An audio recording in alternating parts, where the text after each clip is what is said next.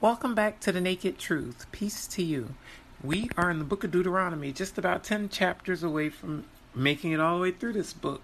So, without further ado, let's pick up where we left off in chapter 26 with verse 1. And it shall be when you come into the land which the Lord your God is giving you as an inheritance, and you possess it and dwell in it. So, again, this is the manifest destiny sort of rationale for stealing someone else's land and claiming it as your own and colonizing it, that the people are being told what to do once they occupy the so called promised land. Verse 2 That you shall take some of the first of all the produce of the ground, which you shall bring from your hand that the Lord your God is giving you. I'm sorry, from your land that the Lord your God is giving you, and put it in a basket and go to the place where the Lord your God chooses to make his name abide. So there's being the people are being told when they occupy, colonize the land that they're going in to take over, the land of Canaan, as it used to be called, the land of Israel or Palestine as it's currently called. Um, they're being told once they get there to gather some of the produce of the land, you know, meaning the fruit of the land, you know, the orchards and vineyards, gather what they produce and get ready for an offering. Take it to the place, it says, where the Lord your God chooses, meaning take it to the holy place, take it to the church, the synagogue, the temple, the tabernacle of meeting, take it to the place where worship, where the religion, religious worship occurs. Verse 3 And you shall go to the one who is priest in those days, and say to him, I declare today to the Lord your God that I've come to the country which the Lord swore to our fathers to give us. So it's you take the offering, take it to the holy place, and declare that you have taken your part, your part of the land of that manifest destiny that is believed to be given by the Lord to the people. And, verse 4 Then the priest shall take the basket out of your hand and set it down before the altar of the Lord your God. So don't read over that. The very primary thing that's seen about again that you have to make sure you do is make sure you bring something to the religion. Make sure you contribute to the the religion. Whenever it goes into these offerings and and things, those are like demanded of the people because who profits from that? The religion does. So it, they're being told to make sure they bring something to the religious leaders of that time. Verse 5 And you shall answer and say before the Lord your God, My father was a Syrian about to, uh, and he went down to Egypt and dwelt there, few in number, and there he became a nation great, mighty, and populous. So, um, the first thing that the people are to do once they take that offering is declare their lineage as being Syrian. Um, that's the area called Padan Aram, where it says Abraham was from before. It's clearly being called Syria at this point in the narrative. So over the these five books of the Bible so far, Abraham and his um, beginnings were first called Padan Aram, but now that area is being called Syria. So um, it lets us know the origins that, that the people trace themselves back to. Um, first off, as far as Abraham's lineage, and let me see. Oh, and then it's to go into to remember the fact that they went down to Egypt because that's where the people eventually became enslaved and then from there, we're emancipated in the Exodus book of the Bible, the Exodus story, when the people were emancipated from enslavement in Africa and led to this point in Deuteronomy where we're reading now. Verse 6 But the Egyptians mistreated us, afflicted us, and laid hard bondage on. So they're saying, remember how they were enslaved and mistreated and um, forced to serve hard labor on, as slaves in Egypt. And um, yet you see lots of religions, especially even people among the religion that were that Jesus was born into, uh, forget their heritage. That there are black people at the roots of that religion, and near the very beginning of that religion.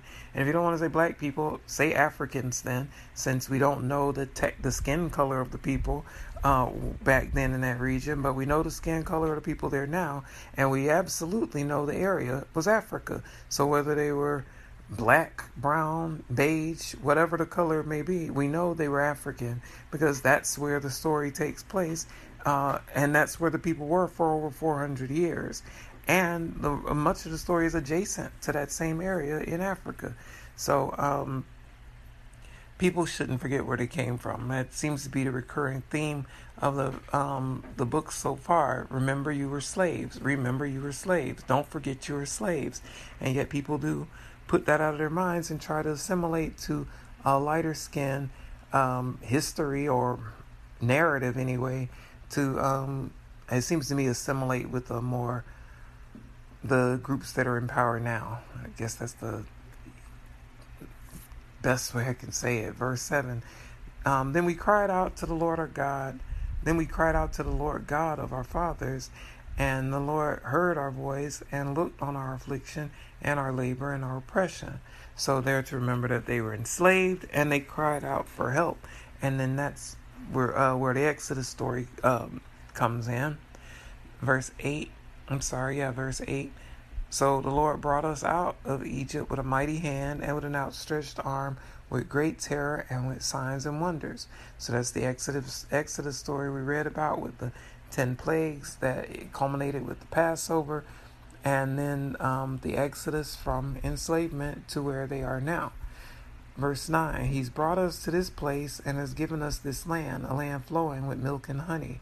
That's the manifest destiny part where they believe they've been given the land by God. Even though God doesn't clear out all the people in front of them, God didn't just make them appear there, or God didn't sweep them up and put them there. Um, God let them struggle through the wilderness for 40 years. God massacred thousands and thousands and thousands of them along the way. But um, they're going over the the history with the people so that they're being told to not forget it. Verse 10 And now, behold, I brought the first fruits of the land which you, O Lord, have given me. Then you shall set it before the Lord your God and worship before the Lord your God. So that's the, it seems to me to be the point of it. Take your offering to the holy place and leave it there with the religious leaders. And, um, and then go on about your business and worship. Verse 11 So you shall rejoice in every good thing which the Lord your God has given you given to you and your house, you and the Levite and the stranger who is among you. So you're to rejoice in the um, fruit of the land that you've gone in and taken. Um, but then notice how it mentions and the Levite. That's the religious authority that's close by in each district, basically. And the stranger who is among you. That's the one that often gets forgotten because if people really considering the stranger, like it keeps saying, people wouldn't um, harvest every corner of their fields like it says not to do. Yet people do exactly that and leave nothing for the stranger, the fatherless, the poor, the widow. Um, so some things are easily are, are often ignored and other things embraced. That whole manifest destiny fully embraced so that you can take other people's stuff and, and prosper yourself. And the part about remembering the stranger, remembering you were slaves, that sort of just gets swept under the rug. Verse 12 When you finish laying aside all the tithe of your increase in the third year, the year of tithing, and have given it to the Levites, the stranger, the fatherless, and the widow, so that they may eat within your gates and be filled. Yeah, that's what I was just talking about. The the people who are you supposed you're supposed to remember the least among us, the people who aren't as uh, blessed with the prosperity that they're receiving. Um, they're supposed to be remembered and something is supposed to be set aside for them every third it says every the third year that's the year of tithing it says. We know the seventh year is the year where the land's supposed to lie fallow unworked and yet neither of those as far as i can tell still get observed. Yet these are supposed to be forever statutes for the people to still be following.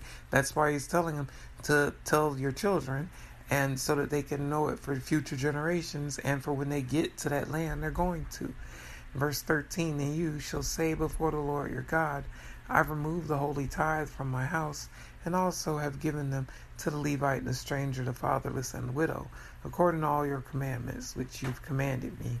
I've not transgressed your commandments, nor have I forgotten them. So um, you're supposed to recite that when you do give your tithe in that third year, and um, in that way recall that you're being faithful to the commandments But something else about the tithes, it says that if the place where the tithe is to be offered, that holy place where you're supposed to take it, is too far for you, then you can um, enjoy that tithe wherever you're at and spend it on whatever you want. It said, whatever your heart desires, whether it even be booze or whatever, you could spend it on that. So you can see how that gets uh, interpreted different ways. So that in modern times, the churches that aren't even synagogues or temples say that the tithe is supposed to be given even if there's a pandemic going on, that you're supposed to show up to the church with your tithe and don't show up without it. It's not faithful to the original um, commandments at all. And these original commandments don't seem to me to be what God Almighty is actually giving. Instead, like I've said it before, seems to me to be just the religion setting up its orders for the people to follow.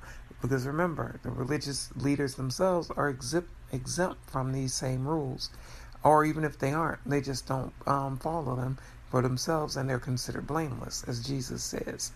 Verse 14 I have not eaten any of it when in mourning, nor have I removed any of it for an unclean use, nor given any of it for the dead. I've due, I've obeyed the voice of the Lord my God, and have done according to all that you have commanded me.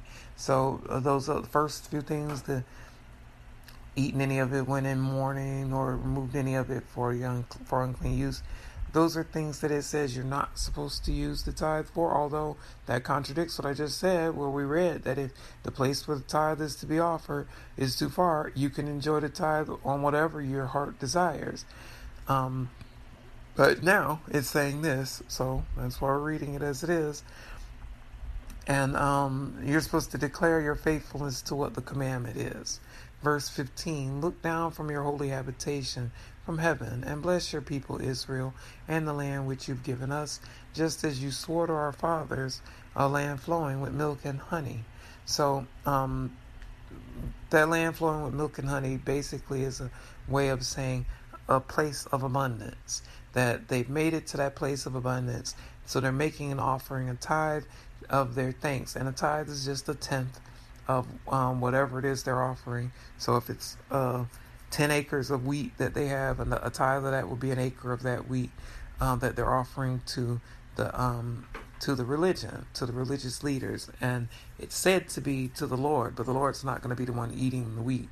Um, it's going to be the religious leaders and authorities who are going to get to use and enjoy that and prosper from it.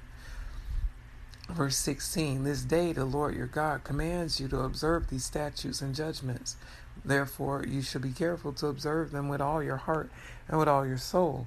So they're being, um, the people are being admonished to make sure they abide by these statutes and judgments. But again, these weren't given when the Ten Commandments were given. All of these have come subsequent, subsequently to that. Um, so are they really the commandments that the Lord God Almighty would have people all of humanity know for all time, written in stone like the Ten Commandments? No, they're not.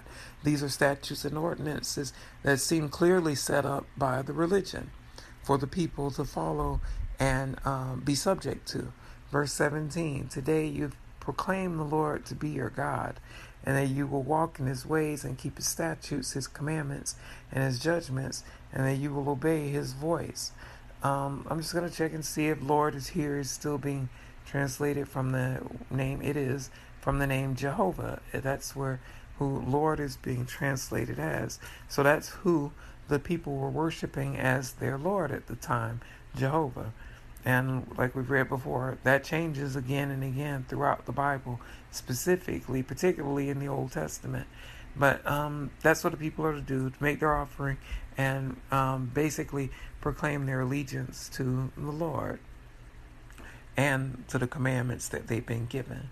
Verse 18 also also today the Lord has proclaimed you to be his special people just as he promised you that you should keep all his commandments. So the um they're also to embrace the idea that they're considered a special people to the Lord and that contradicts what we've read before that the Lord is unbiased and shows no favoritism. Um, so why would one people be more special than another? Why would men be more respected than women? Why would males have more rights than females? It's because uh, the Lord they're serving, if if they really believe it's the if you really are to believe it's the Lord, or more likely, as I've said, the religion they're preaching is very much biased and shows favoritism and is patriarchal. It's set up for the benefit of men, just as in America in modern times, it's set up for the benefit of straight white men, like genuinely straight, not in the closet or down low pretending to be white, not uh, passing for white, like if you're light skinned Cuban or some other race, and men, actual born male men, not uh, trans men. It's set up for your success. And it seems to me that when people still aren't able to succeed because a whole lot of the system is set up for your failure no matter what color you are.